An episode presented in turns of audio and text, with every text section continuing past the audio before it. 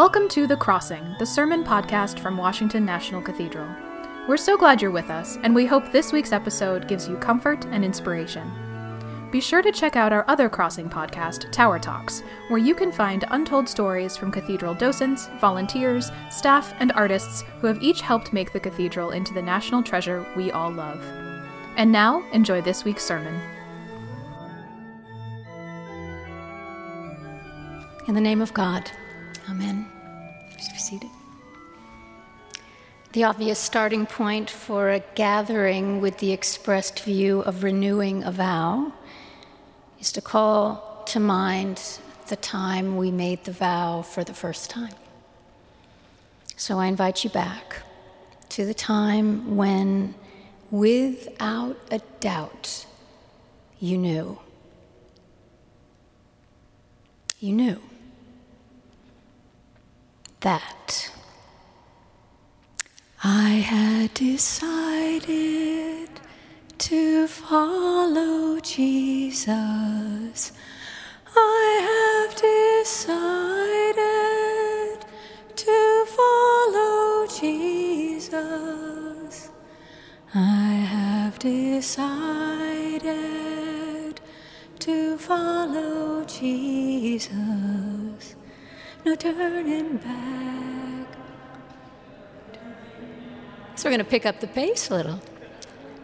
Now, for some of us, that moment, that decision is decisive and clear.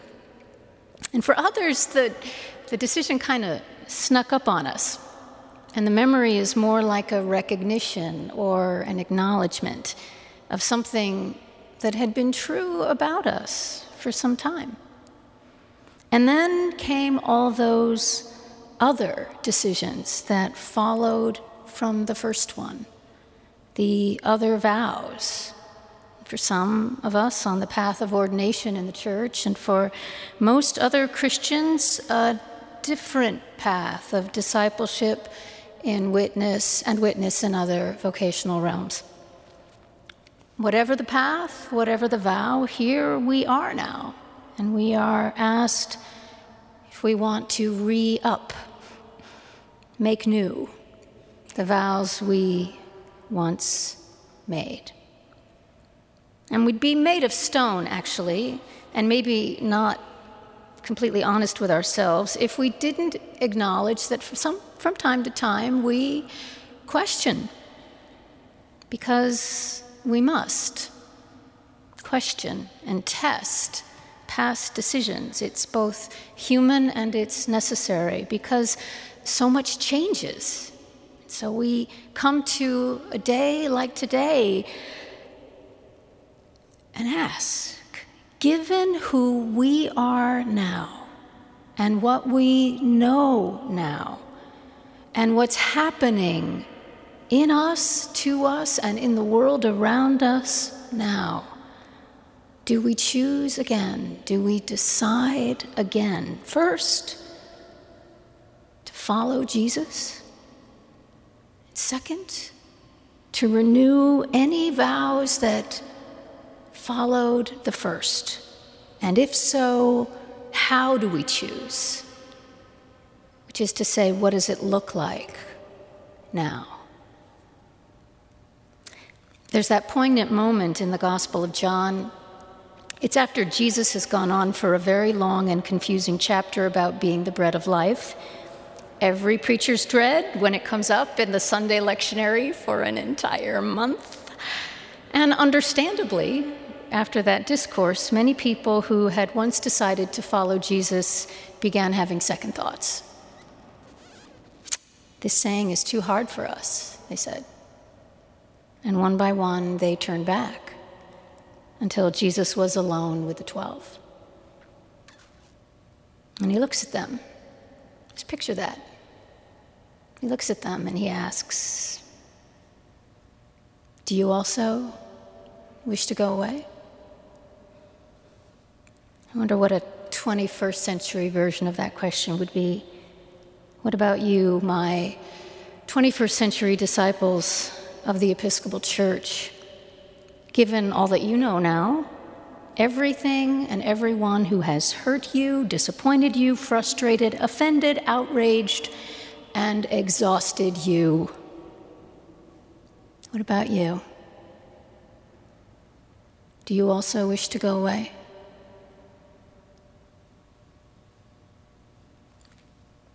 When he first asked that question, Simon Peter characteristically spoke up for the 12 in the way that breaks my heart every time I read it. You remember what he said Lord,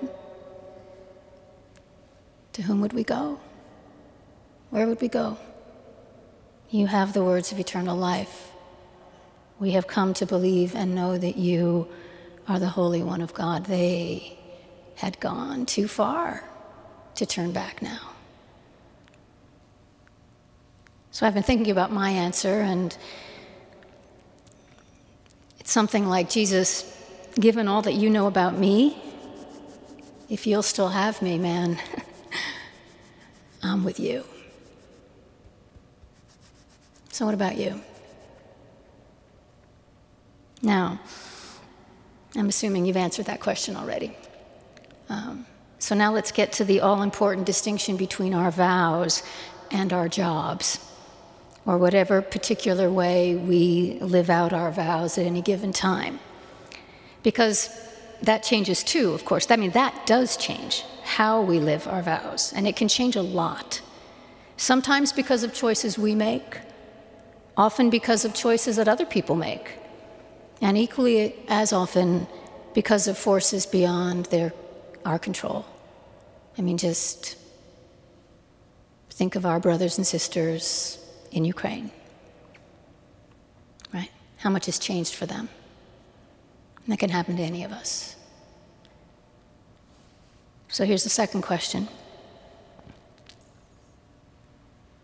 What can you and I say about our vocation in this world that we know is true and would be true for us even if all the external expressions that now define that vow were taken.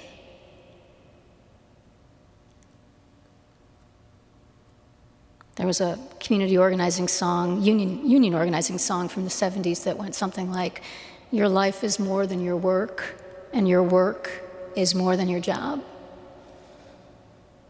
Our life in Christ is more than our vocation. And our vocation is way bigger than any job in the church, right? So, what, what do you know about your vow, your vocation that's bigger that can't be taken from you, even if everything else is taken from you? And that's a tough question, but ultimately it's so freeing. Because once we even have a glimmer of an answer, we are, we are less dependent on people and external circumstances to live a meaningful and faithful life. I mean, granted, there are optimal places from which to fulfill our vocations, and, and, and we're blessed when we are given them, but there are no shortage of less than optimal places. And I'm not saying this to justify unjust or oppressive systems, but rather to celebrate the genius of human creativity and resilience and how the Holy Spirit is so perfectly free to move in this world as it is. And for followers of Jesus, this openness, this clarity, it puts us in a mindset of service, of service and faithfulness rather than privilege and entitlement and perpetual disappointment and well honed outrage, right? Places us in a posture of service to this world. Because it helps us somberly recognize what can, in fact, be taken from us. And it gives us a rock solid confidence in what cannot. Because what the world didn't give, the world can't take away.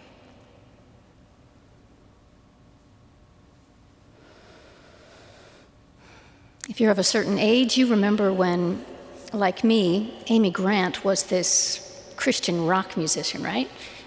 Soaring on the charts, the Christian rock charts, didn't even know they existed until I heard of her. And then she crossed over into pop music, and she was this phenomenon for the 90s and the aughts. Um, she's not so hot anymore, but she's, she plays still. You know, she plays in venues around the country, small stages, uh, county fairs, country and rock shows, right? And I heard in a career, an interview she said once, I've never forgotten it. She says, You know, she had this meteoric career. And she said, all along, I wanted to be faithful on the way up, and I want to be equally faithful on the way down.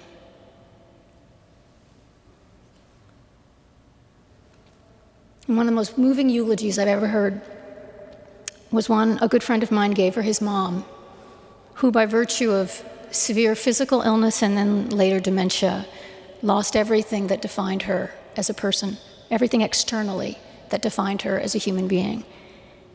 And he said, All that was left was the love.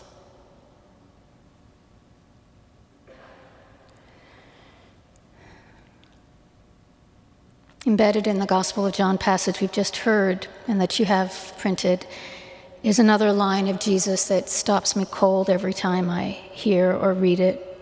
It's when he says, Lord, now my soul is troubled. And what should I say? Father, save me from this hour? No. It is for this reason that I have come to this hour.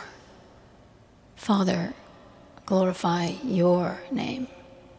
This is John's version of what we hear in the Synoptic Gospels from the Garden of Gethsemane. Father, if it's possible, let this cup pass, but not my will, yours be done. In neither version is Jesus a victim, although it's clear he would have preferred things to turn out different, have turned out differently. John's version, written a full generation later, not only with the benefit of hindsight, but equally important, more important, the lived experience of knowing the risen Christ, sees in that moment when Jesus' soul was troubled and he accepted what he did not want but freely chose anyway for love's sake. If losing everything was what love required, then that is what he would do because that is why he came. Now, if you're wondering if your bishop has forgotten everything she's talked about in the past year about the need for rest and self care and healthy boundaries and Sabbath, Rest assured, I have not. But here's the thing the cross of Jesus doesn't have much to say to us about those good and necessary things, except perhaps to be mindful of the false crosses or the ones that don't belong to us, which is a sermon for another day. Nor does it convey the full power. The cross does not convey its full power to us when as a serenity prayer, we are called to change the things that we do have, in fact, the power to change. The cross isn't for that. As much as the cross of Jesus and Jesus on the cross is there for us in those times when we must face, as he did, the things we cannot change. And we need a power and a grace and a spiritual strength that is not our own, from which to live and to die and to rise again. Past year, I, I had two extraordinary experiences of reconciling with people that I had deeply wounded in my younger years. First was my half brother, Jim who hadn't spoken to me or any member of our family for over 20 years. And he did this amazingly brave thing and showed up at his mother's, my stepmother's funeral back in October. Hadn't spoken to her either. And he allowed me and my sister back into his life and that of his family. Now, he's since shut that door again for reasons I don't fully understand, but for a brief moment I had a glimpse of what might be possible someday a reconciled family. Second experience has flowered into a new relationship with our godson, Eliel, who was a boy Paul and I met when we lived in Honduras over 30 years ago, who I failed twice. And I'll tell you those stories someday if you like. But fast forward to last summer, and we track him down through social media. And then we start communicating, first by text, then by telephone, and then finally, Paul and I took a train up to Queens, and we met him. And he's lived in New York for the past 16 years, undocumented. His life is hard in all the ways you would imagine for a single, undocumented man living in New York. But he is rock solid about what his life purpose is now. You see, he has two young nephews in Honduras that he's never met and perhaps never will. But he is nonetheless their financial support. They depend on him and have ever since their mother, his half sister, committed suicide. So Eliel works nights in a restaurant to which he commutes over an hour and a half each way by subway. He lives in a small room that he rents from a Mexican family, and we talk now or text almost every morning as Eliel is returning from work and I'm beginning my day. Buenos dias, madrina. I get these little vocal messages every morning. ¿Cómo estás? Espero que esté bien. ¿Estás tomando tu cafecito? We just, and we just talk. And the reason I'm telling you about Eliel, and I am going to sit down soon, I promise, but the reason I'm telling you about him is that he said to me, he has said to me twice now, that if given the opportunity, he would live his life over again as it was with gratitude.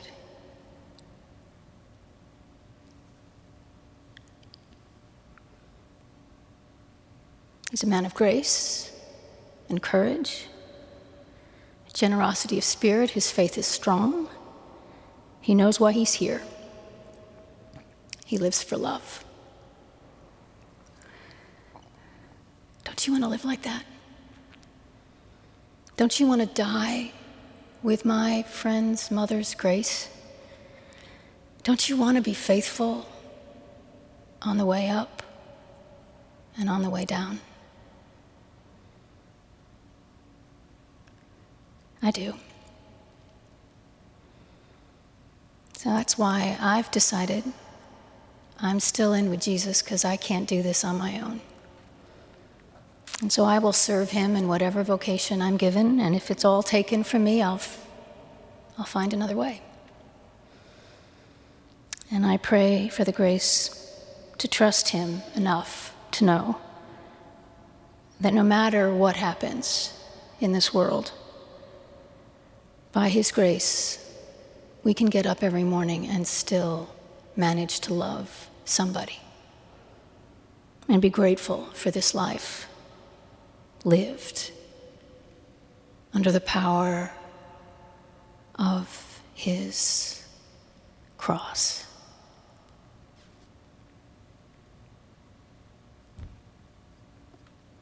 Really grateful to walk the path with you. Amen.